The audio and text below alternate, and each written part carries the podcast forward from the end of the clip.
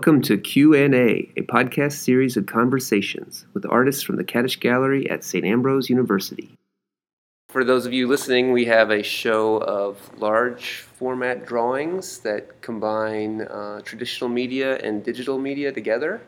It's a series of drawings that are all in the same scale and same subject matter and uh, same color palette. But I understand they come from all from one set of images that you began with to create the series. Well, I guess I, I would fold back a little bit.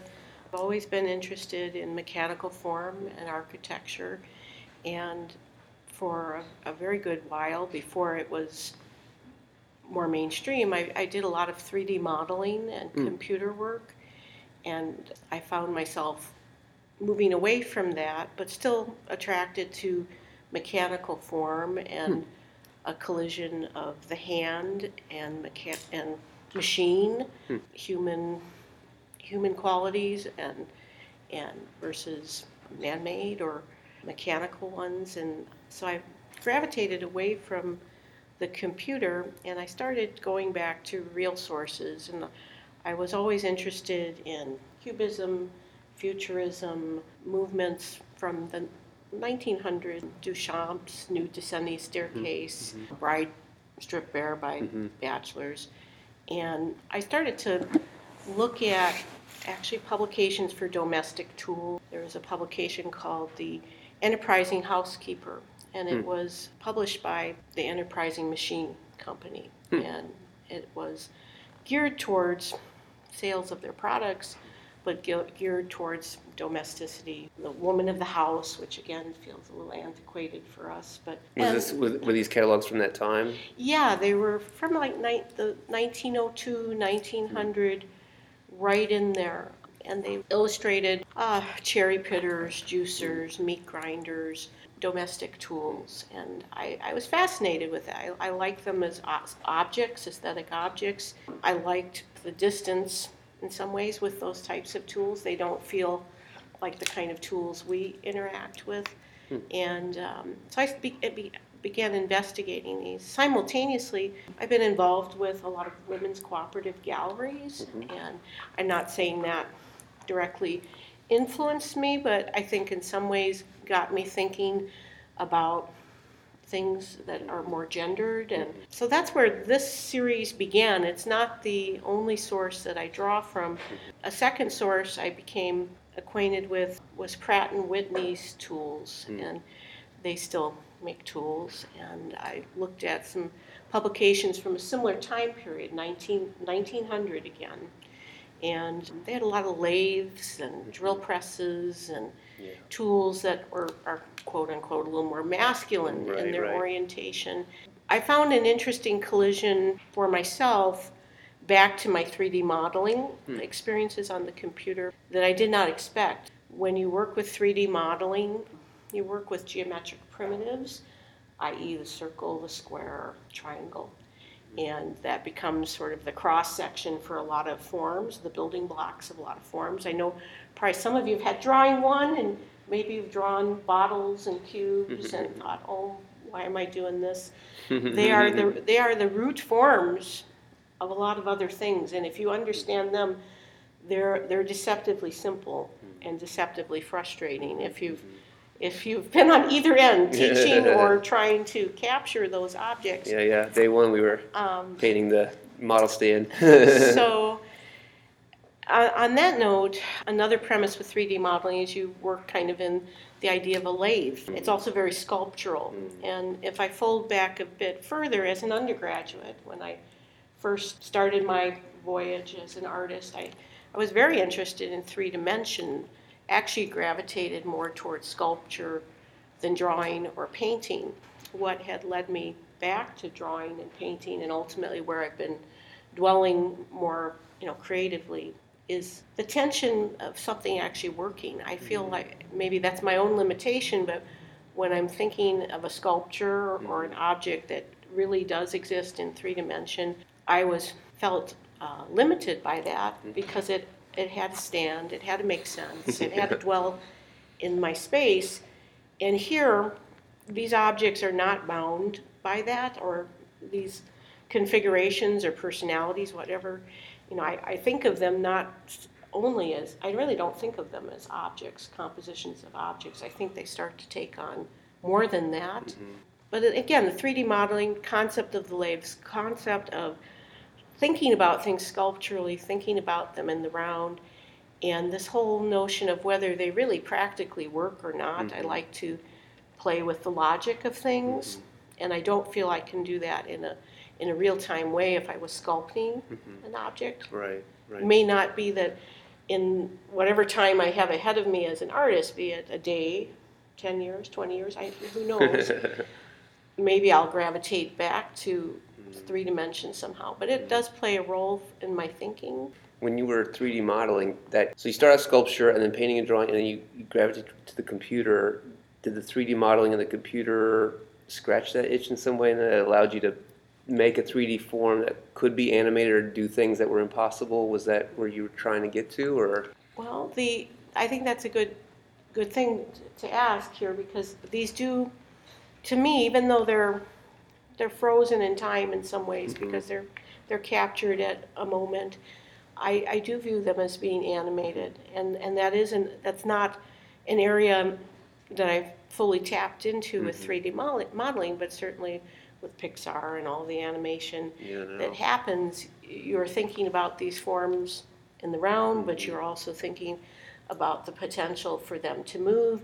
You're kind of drawing them, if you will, in different states. Um, so you're thinking about forms kind of from the ground up, back to those primitives of circles, squares, triangles, but wireframe, you know, there's a lot of different layers that come to that before you even think about applying color or Right. what kind of, s- you know, you can import surfaces, you can suggest surfaces. Now, not all of that is evident here. This is more relevant to a prior body of work. But I think the thinking in terms of these objects kind of, or again, maybe objects aren't the right word here, these events kind of unfolding and what's happening puts a lot of that kind of th- thinking and process mm. that I've Yeah. that I'm used to from the computer. Yeah. I think what has changed quite a bit from that earlier work that relates to your question is an issue of color. I've kind of moved away from color, hmm. whereas my paintings and things that were more driven by mm-hmm. 3D modeling were quite colorful. I've hmm. kind of stepped back from that. Well, you know, I think it's interesting that the they they're so reminiscent of like the futurists and the and, and like you said, Duchamp and that period of time where the objects were talking about machines, but they're still very materially driven by the traditional processes of art, you know, and then you move you moved into digital technology, so you adapted to the technology of the moment, but it seems like it didn't satisfy something that you needed to come back to traditional media to explore. And I'm, I'm just curious if you could talk a little bit about, you know, charcoal and pastel and why it was important to bring that back. And the reason I ask this question is because it's personally I found it to be the case too that I'll work on something digitally for a long time, but if if I just push print and it comes out of the printer, it's sort of it's a little bit dead on arrival by in and of itself. You know, if it's shown on a screen, maybe it's interesting, or it has, you know, or maybe if it was animated and it lived digitally, it would be what it is. But once it's printed and just made into this object that's in our world, it, it's not satisfying. So I wonder if that's something something there where you came back to the actual material. And I think that's also a very good question. There's certainly a concept of aura that lives with this. And whether something that's entirely mechanically generated Yeah. has, has that kind of aura or appeal. Um, You know, I've been working with the computer since the late 1980s. You know, so again, it's something that I, I came into not, not feeling, n- not certainly like this generation where it's Right. ubiquitous and right, people are very comfortable with that. right. I I kind of did everything very analog. You know, I did a lot of things kind of the roundabout way that you can do Yeah, really fast now. yeah, And I've kind of dwelled in that place between mediating sort of the very spontaneous kind of immediate nature of the computer. Mhm. And again, 20 years ago, that was unique. It was the geeks in the corner that had this new shiny toy that cost a lot of money and nobody else knew how to use it. Now everybody has it. yeah, So that whole paradigm has turned on end. yeah. Um, I think for myself, uh, so initially I was enamored by, gee, the computer and I can print this and, you know, but I, I was not satisfied with Mm. that as sort of the end of my process. I looked at that as more of a means. I, you know, I had done a lot of iris printing, I had done a lot of digital printing, Mm. and did straight up digital Mhm. prints. And there was a perfection in that. There's a whole perfection in 3D modeling and ray tracing and, and printing things, and there's a whole level of perfection in my mind, at least that's how I feel about it, that initially for me as an artist made me, a- I think constrained me in some ways that I couldn't, I felt like I couldn't like connect with that. So I, my initial work started off in a very part, where I brought the hand back Mm. in, in a very partitioned way. So I did a lot of, there's a couple triptychs here, but I did a lot of triptychs where like the center was digital Mm, and the sides were hand done and the twain would never quite right. meet. They kind of dwell comfortably or uncomfortably Yeah. next to each other. Mhm. Um, that work kind of started to change with some experiences I had starting around 2002, 2006, going back now a, a ways. Mhm. I did a number of residencies at a, a center called the Masereel Center in um, Belgium, which Frans Masereel is known for woodcut stories and graphic novels, essentially stories without words. And there's a center founded for him there, and I started doing woodcuts, and I started combining the woodcuts with the digital prints, Hmm. and that Hmm. kind of began my way of breaking down Purely hand carved woodcuts. pu- or purely printed digital uh, okay. prints. I've done some solar plate etching. I don't know if some of you have done that, which is, you know, I'm, I'm I view myself as sort of a, a try in terms of 2D. I do prints, I do drawings, I do paintings. I don't always do them equal time all the Mhm. time, but I kind of find myself moving around, and I've been doing a lot of drawing recently. But I was doing these solar plate etchings, and they're a positive working process if you know the process. And so you can work on a transparency, like an acetate or frosted mylar, and you can print on that with digital digital aspect, and you can layer and draw. That's very much a Photoshop kind of way of thinking in layers. That influences my work as well. Another reference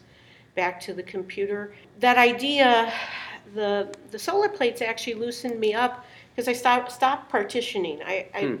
printed, Yeah. you know, I was printing on transparent media, which was kind of novel to me because I was always thinking of it opaquely. Right.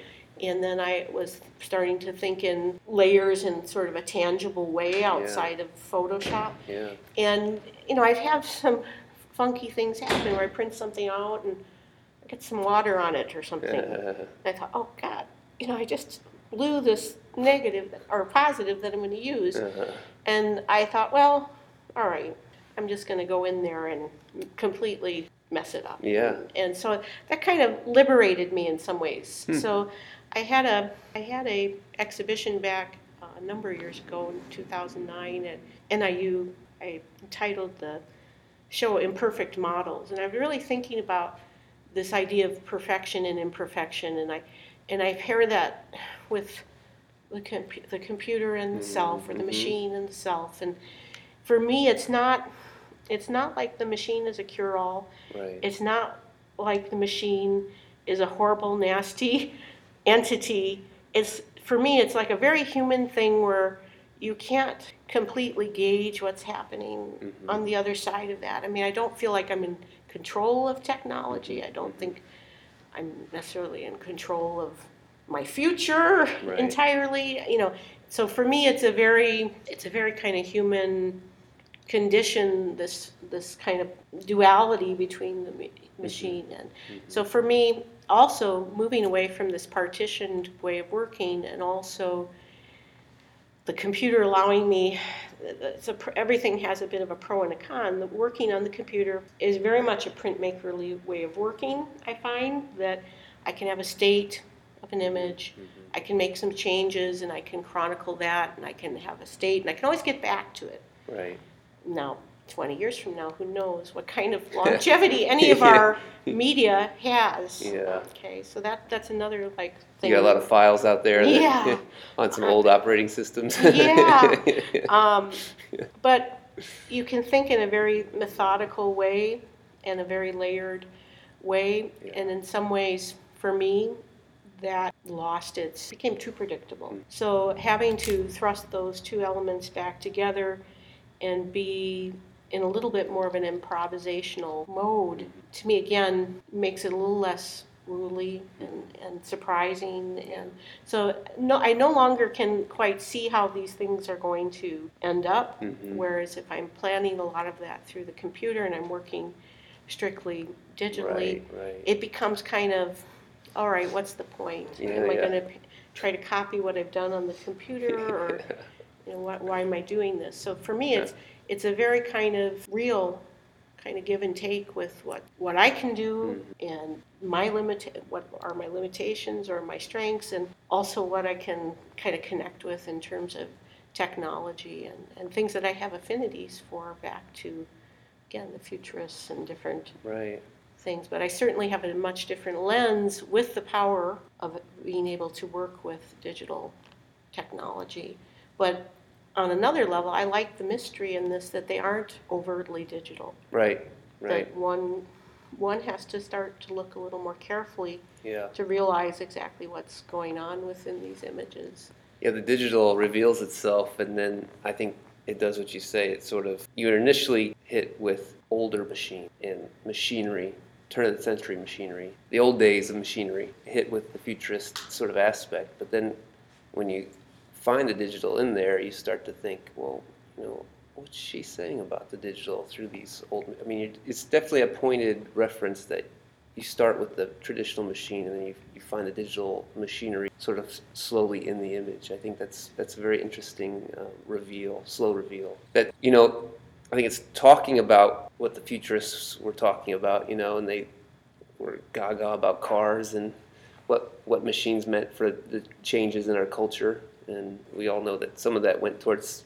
fascism and towards a sort of a negative outcome of being obsessed with technology. But then, sort of a coy reference to that, then with looking at what digital technology is doing to us too. I wonder, is that is that is there is there something there like you know, hey, what's happening to our lives? The, the tyranny of the digital, maybe. Yeah, I mean, certainly, my routine typically, um, I, I live in the Aurora area. My husband teaches in DeKalb at NIU, and so I commute to the city.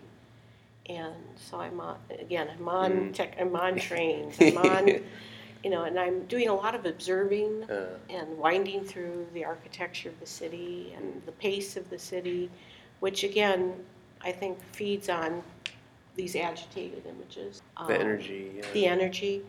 But I'm also around people that are, they've got their earbuds in, they've got their, they've got their phones out, and they're all like, right. you They're know, zombies. They're in a different world. Yeah. and you know i'm typically not even even you know i'm i'm i'm i'm, I'm observing a lot and Mm. so I, I think there is sort of a passivity that has come into Mm. our lives that we're all connected with this and we're not really observing what's around us and really experiencing what's around us or Yeah. Or even in making art and maybe I'll ruffle some feathers here but you know I still believe in like traditional drawing traditional painting traditional skills and what you can bring to that in the realm of the computer and my experience as an educator is that seeming to have less and less value Mhm. and I'm what and you know there's a number of people that kind of fold full circle. Now I'm not so worried about painting because painting's already had a lot of deaths, you know. But again, I think it's what you bring to it, and and I think potentially the computer and pushing a button and things are very immediate Mhm. can make you know make for not such great art Yeah. if you don't have a you know a visual thinking kind of act, action behind it. I think we're all. I think we're all fighting the same fight here. You know, like employing the technology, but not becoming slaves to it. And, Right. Um, expanding the process without losing something, you know, that we, we shouldn't lose. That's definitely something that we, we're all feeling here. I was reminded of an artist that I really used to look at a lot. I had a little little fling with welding welding sculptures myself um, a long time ago, and an artist I, I believe is from Chicago. His name's Melvin Edward. Not 100% sure he's from Chicago. Do you know? Do you know him? I don't have a mental picture of that Well, they're they're artist work, but that's okay. they're wall objects, and they're and he's African American, and they're they they toy with Af- traditional African sculptural forms, but they're found object sculptures. You know, welded chains and scissors and tools, and they're hmm. just these masses of things. So they they take utilitarian objects and turn them into these abstractions in a similar sort of way that the forms sort of accumulate together in this way. And you know, I when I read in your statement about internal narrative, I thought of his work, and for I think for him, some of the internal narrative was some of the African American experience Mhm. was being sort of tied into these objects that are being forced to welded together and clumped and, and struggle and bound and I was wondering if you could talk a little bit about what that internal narrative, give us some clues as to what the internal narratives are for each of these objects. Well, I'm definitely going to look at Melvin Edwards because you've piqued my interest. When you're describing Melvin Edwards' work, I'm- I'll come probably to your question in a roundabout Sure, sure. way here, but you know, another three, and again, three dimension is Mhm. something that's there, whether you're in 2D or 3D here, it's still relevant. An artist that I respond to quite is Lee Bontecou. Oh, sure, sure. and you know her work in terms of touching three dimension, two dimension, but also even some of her later work that becomes more organic and also like more almost more cosmic. Yeah, yeah. Her very late kind of mobile work, and some of her work touches like real objects, flowers and Mhm. things, but other things are more abstract. Mhm. You know, the, so I guess in some ways my work is not entirely entirely abstract Right. because you can you can connect to real things. I don't know the forms. So I started with these catalogs, and they had wood, gra- you know, back to Frans Masereel. They had wood gravures in them, little teeny ones like size of postage stamps, Oh, cool. and you can again with the intervention of the computer start to scan them and hmm. take parts and start to connect things. And that led me to also trying to look for the real objects, Mm. starting with the catalogs. But then I started to go out and, you know, what does a cherry pit? What does cherry pitter look like? Yeah. What does a this and that look like? So, in mediating between these elements, I think a dialogue begins, and I, for me, I guess the narrative is is sort of you know a tension that emerges in these images. They are, at least from my vantage point and my intent, they're not meant to be comfortable images. They're meant to be, you know, in some ways playful and inviting, but in other ways sort of a little bit confrontational or, or threatening. So they're not they're not one dimensional in that way. And Right. so for me there's usually something going awry. here. Right, right. They're there's, um, or. there's uh, they're functioning in their own kind of space and and I think they're, the narrative is again going back to what I've touched on a little bit. Their flaws are very much human flaws. Yeah. You know, the flaws that we have, the flaws to get jealous, the flaws to get angry, the flaws to fall in love, the flaws to make war with someone Yeah. and they're not perfect. Right.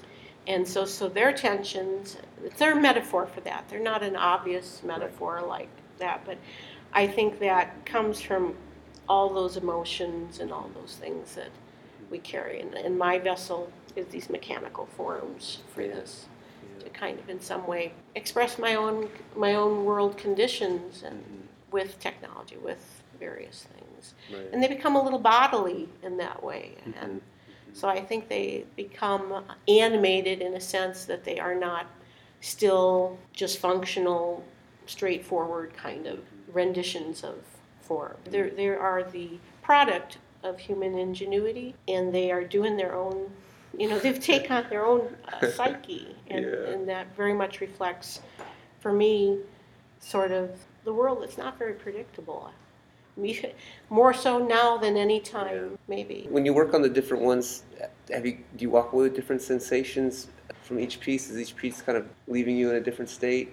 Are there ones that you could point out in particular that? Well, probably, you know, the vertical na- the the triptychs are a little bit of a little bit of a wrench in what I'm going to say because they become a little bit more directed towards a landscape Sure. and a group of characters, Right, um, if you will. The first piece on on the right there. That's kind of a, a greater kind of shape. For me, you know, again, the vertical orientation makes these become a little bit more like characters Yeah. rather than objects. Right. and you know for me that didn't strike me right away but this sort of a little more elongated format starts you know i'm not a terribly tall person. I'm five feet on a good day. I was i was joking. When i came here i thought these cases make me feel pretty tall.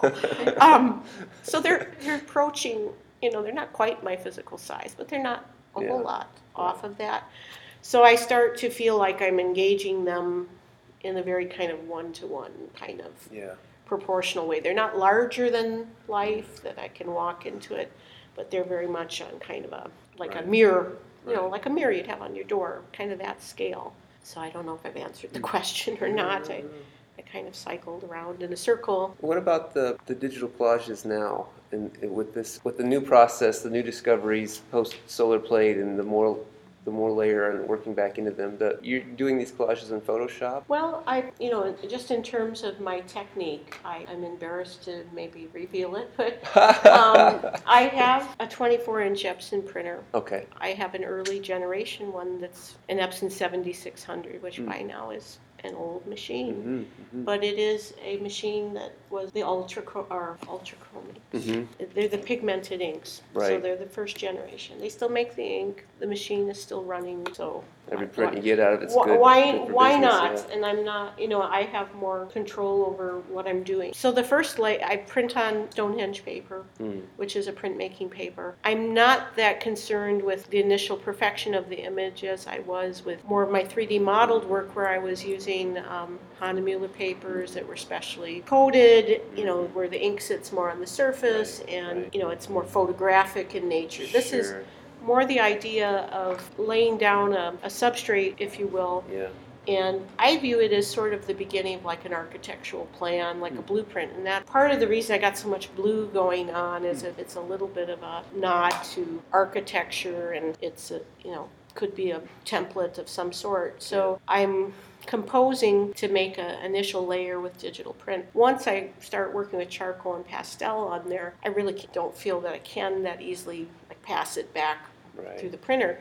But I have like printed the paper and printed it again Mm. and again, and some of the images become denser, like the same I sheet going th- back back the, yeah. multiple times, or if I want to print a wireframe. Sometimes when you layer it in the computer, hmm it's going to operate a little differently if I'd print it and I'd pass it through again Yeah. and print it again. So I, I start with that kind of idea and Hmm. and then I just pretty much start to draw and just see what comes out and, and part of that's mediating you know how much I'm going to reveal of that initial, initial image Mhm. retain of it and that can be kind of a tricky thing and that's something I feel and again maybe I'm getting too comfortable. You know there's a moment in all and that's maybe my shifting of materials and kind of shifting of my approach. But I don't feel like I can do this right now as well in painting. Hmm. because there's something about charcoal that and maybe the ability to erase and smear and not that you can't do that with paint but there's a little different physicality I think with the charcoal that lends itself towards transparency mm. that allows me to kind of play a little bit with weaving what's going to be more on the surface and what's going to be underneath and let those things dwell where I kind of feel like sometimes the paint for me is a little too opaque where it again starts to Just obliterates the other. or divide it you know Yeah. it makes it too concrete i feel like with the drawings these images kind of can flow a little bit So you haven't, I mean, you haven't transition. tried to print them on canvas and then paint on the canvas? or- have. You have, and I it have, hasn't worked. um, I'm, I'm not saying it doesn't work I'm, I'm thinking it's just a different a different result my my next move and I've been very seriously thinking about it is going larger that you know with the 24 inches on the current printer 18 is a painting. You know, you need to have some ability to stretch the canvas. Right. And this is, you know, I can go infinite length, but Right. as far as width and not having to do multiple panels. So my next move is probably to move up to 44 Mhm. and start going a little bit larger. That's been one of my one of my goals, but this printer hasn't quite died yet. But I think I'm at a point where, okay, you can live, you can live forever, but I'm gonna, I'm gonna replace you I might soon. need to move on. Yeah. I'm sorry, I've been dominating. Is it, does anyone have any questions? No, you guys have questions for sure, but I had a question about that. you were talking, since these are older elements, have you ever, and maybe this happens in your paintings, but they're so clean and bright shiny new, so I was wondering if rust or capturing some of the history of the use of the thing has ever made its way into your work. Yeah, I, you know, that's a good question. I have thought, and that brings me back to some of my sculptural experiences as well. Like when you're making a sculpture, it's wood or it's metal, and you know, there's there's an it's hard to fight the actual materiality of the materials. These, I think, are more graphic statements in some ways, uh, in terms of the black and white and sort of the austerity of that. When I was doing more with 3D modeling, I was doing a lot with color because you can project lights on, you know, it's like working on a little stage. You can project lights on your forms and turn them and, you know, make adjustments. You can, I, I didn't get into doing it, but you can certainly import surfaces like marble or rust or what have you and apply them. So I'm not, I think there's moments where I'm using color, again, a little bit more fairly straightforward terms. The idea of the blueprint or maybe one graphic kind of color note. But I don't think at this point, I'm trying to represent like a material out in the real world with these, like it's a rusty piece of metal or, or that kind of thing. I have, there, there are different points where I have had thought of that. And where I use more full blown color, it's a little more like toys and a little more artificial or, or a little more bodily, but not, not quite so that. But it's, it's something I think, something I actually struggle with a little bit because again, when I was working with the computer, those decisions are so spontaneous. And here, I guess the ingredients I'm entering with are a little more graphic in nature as well. So I'm, I'm thinking of them not so much with color or specific, like surface material at this point. You know, I think when I'm using warmer colors, it maybe is pushing it a little more towards a bodily reference or more of a physical kind of reference. I suppose one could think of the blueprint as being sort of cold and more reduced. But yeah, I think, you know, I, I definitely, the newer drawings in this group, the more recent ones are picking up a little more color, and I think it's a little bit out of, I'm sick of blue. You know, just to really, just to put it in really, you know, kind of, I just gotta get away from this. But it's definitely making, your, your questions are making me think a little bit about it, and it's kind of like I'm, as these progress, I do think they're gonna take on more and more color. I'm not quite sure where it's gonna lead me yet. But your, your question's not redundant. A good question. There's one that's got like, they almost look like little curved spikes kind of falling. Is it the mm. first one? That I was thinking very bodily, like maybe the maybe the form is wounded. You know, that is again one of those. You know, maybe it is blood, or maybe it is. You know, I don't want to make it like too obvious, but you know, it's for me that is like a little more of a bod, like a vein or a blood or a drop of blood or some sort of you know connect. Sculpture's been really far removed for me.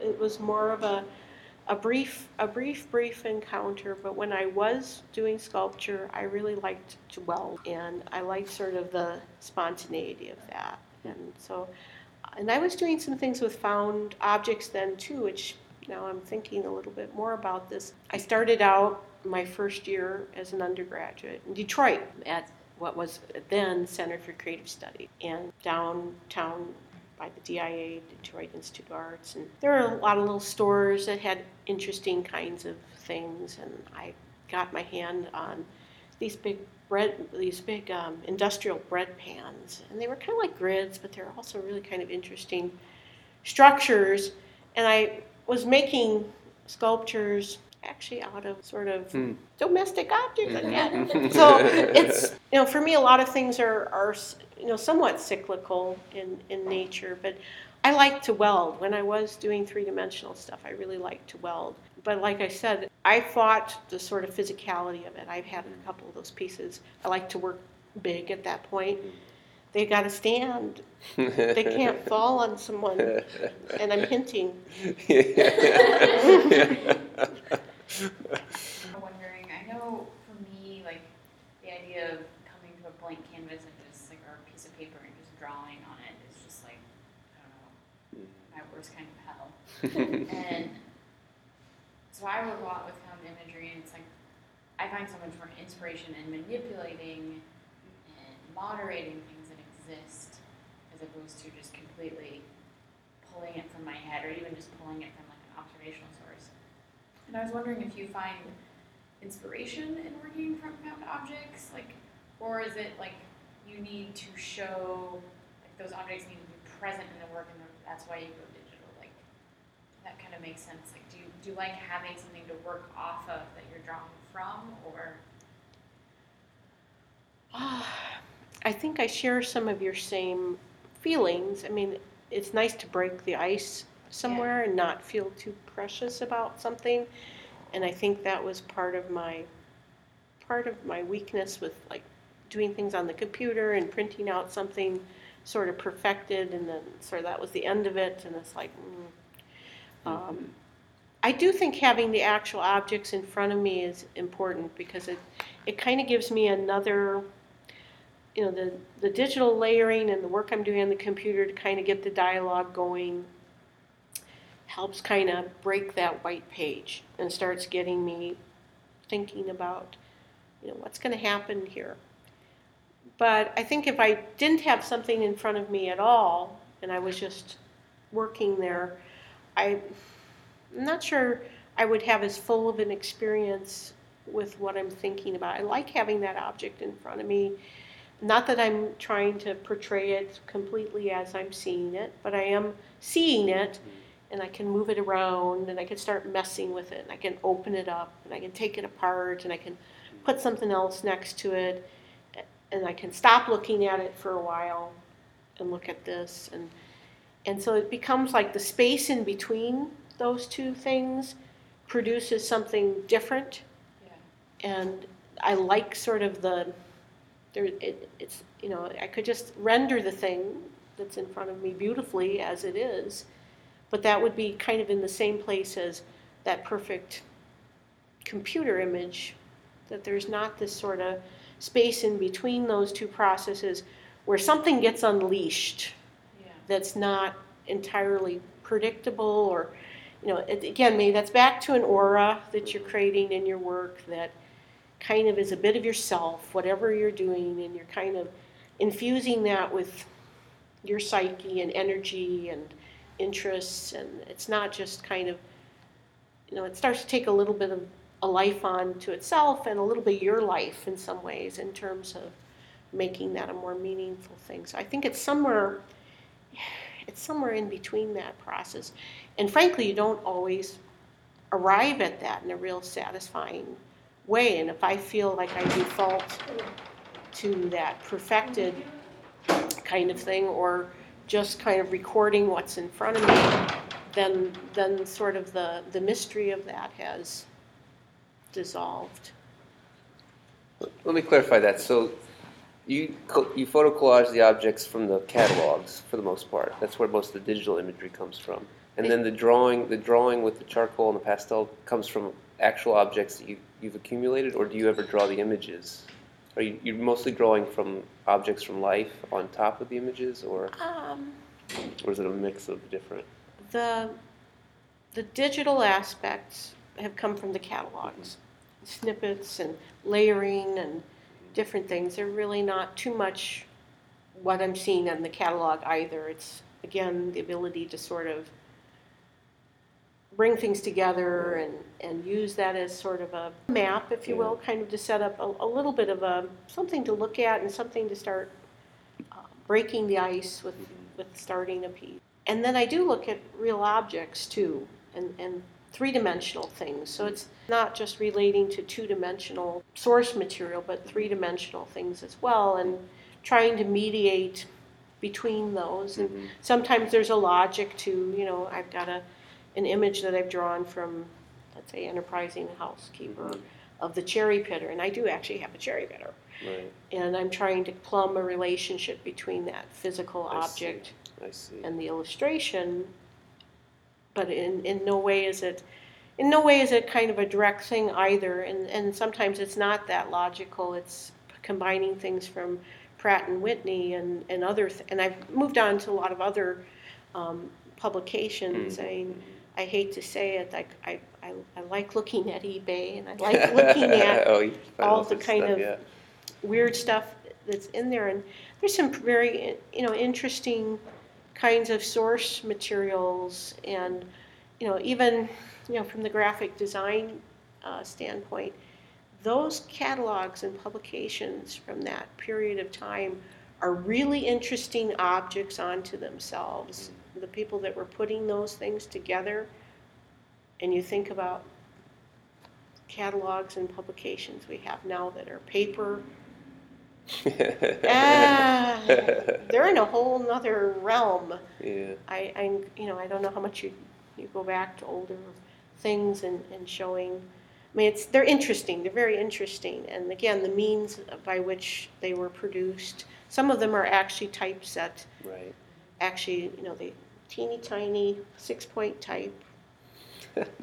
These people probably went blind setting that. that type and manually, and I know you've got some of these type presses Have either of you guys set type? tucked, tucked away. You have?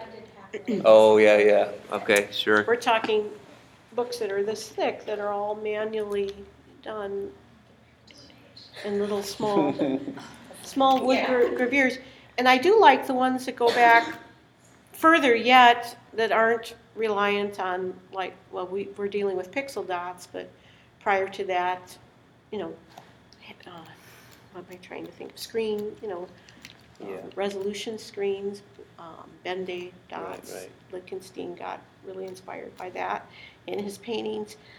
I like the ones that are a pure statement, that, that aren't mediated through some sort of uh, process, you know, more current process. I like the ones that are especially done by hand because they, they have an aura Mhm. as a publication that somebody, somebody was doing a lot of very physical, direct kind of labor to produce those. And there's definitely a hand in that mechanical process. So those, those have kind of some mystery for me too, and, and really surprised me because I wasn't looking at that kind of stuff at all up until a couple years ago. And again, I'm not exactly sure what prompted me to start looking at it, mm-hmm. other than my own affinities for mechanical objects and sort of the architectural built world that I respond to. Yeah.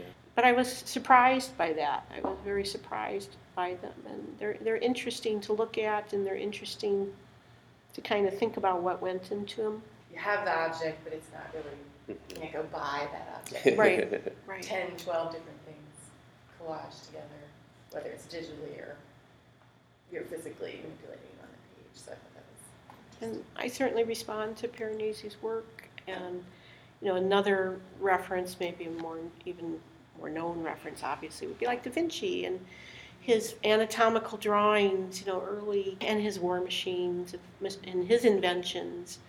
You know, there's a degree of there's obviously a degree of genius there, but there's also a degree of like implausibility, creepiness, you know, weirdness, you know, playfulness, and so I, I kind of respond, I do respond to, again, that kind of place that different artists have been, you know, speculating about things, creating things, and, and certainly Piranesi would be on my radar, uh, Da Vinci, in terms of earlier, much earlier references.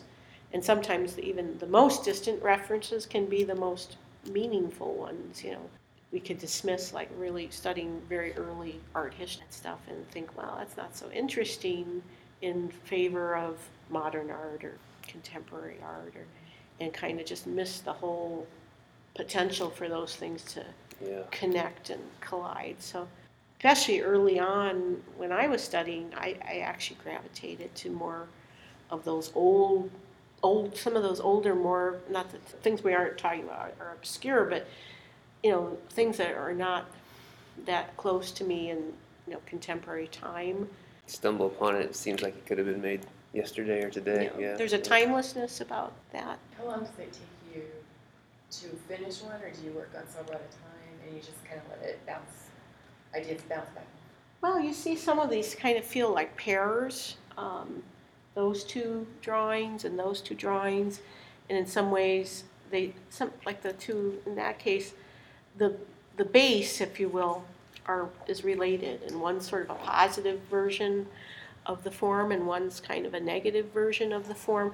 So I do work on multiple things at once, and sometimes I find it beneficial for them to kind of talk to each other. So I like the sense that these w- could work individually, but these could be one big drawing, like one big story. You know, they're not, it's not that they're inseparable, but I think they, they do connect and they kind of reinforce each other as well. So, and that comes from kind of working on multiple things at once. And like everybody in whose work is creative, there is moments that things flow very well, and there are moments when you struggle like heck to get something to work. And I, I think that probably the drawings I struggle on are the ones that, or any work, drawing, print, whatever, that I'm struggling.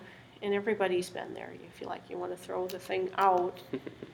And if you give yourself some distance from it, sometimes those are the works that are actually the better works because you're you're you're patient and you're having that internal fight about how to solve it. It's not like I'm on autopilot and I can break through onto something. you have some sort of breakthrough. And I guess when I do feel like I'm not doing that so much in my work, then I feel like mm, time to try something a little, a little bit different. And so that's usually where I have the impetus to maybe jump, jump ship a little bit. I'm going to go back to printmaking for a little while, or I'm- or I'm going to fight that fight and get these to start to work as paintings. But I hadn't drawn in a very long time, and part of that, even though I teach drawing as far as my own work up until 2014, where, when this series started, I probably didn't do any serious drawing in my own work 10, 15 years, because I was doing all that stuff on the computer. Mm-hmm. That became my sketchbook, and I, you know, became very accustomed to that, and you know, was doing all my visual thinking that way, and you know, I think there was a moment where I just kind of felt like I'm going to go back to go back to the hand. So I and I'm not always sure what triggers it, but I I know that's how I kind of renew renew myself very often when I feel like I'm not struggling as much. Not that I want to be struggling constantly, but if I'm not feeling if I'm not feeling engaged with it, then I usually shift direction and try to set up a wrench for myself that I start to have to work at it to solve the solve and that's I don't know how you guys feel but that's that's the plight of an artist you never you never solve anything you never do completely solve anything at least from my Next vantage problem, yeah. point. Uh, Otherwise, you kind of, it's kind of like a puzzle you want to keep solving, you know, and, and once you've solved it, I guess you're done, but, or if the puzzle becomes too easy, what's the, Their challenge. what's the point? So, All right, well, we should probably cut it. Thank you so much. I appreciate it. and I appreciate you guys coming on a warm Friday afternoon Yes. with no air conditioning in the building. This has been Q&A, recorded in the Catich Gallery at St. Ambrose University in Davenport, Iowa. The Catich and Morrissey Galleries are located in the Galvin Fine Arts and Communications Center at 2101 North Gaines Street between Locust and Lombard. All content of this podcast is the exclusive property of St. Ambrose University, copyright 2017, and may not be utilized without express written permission.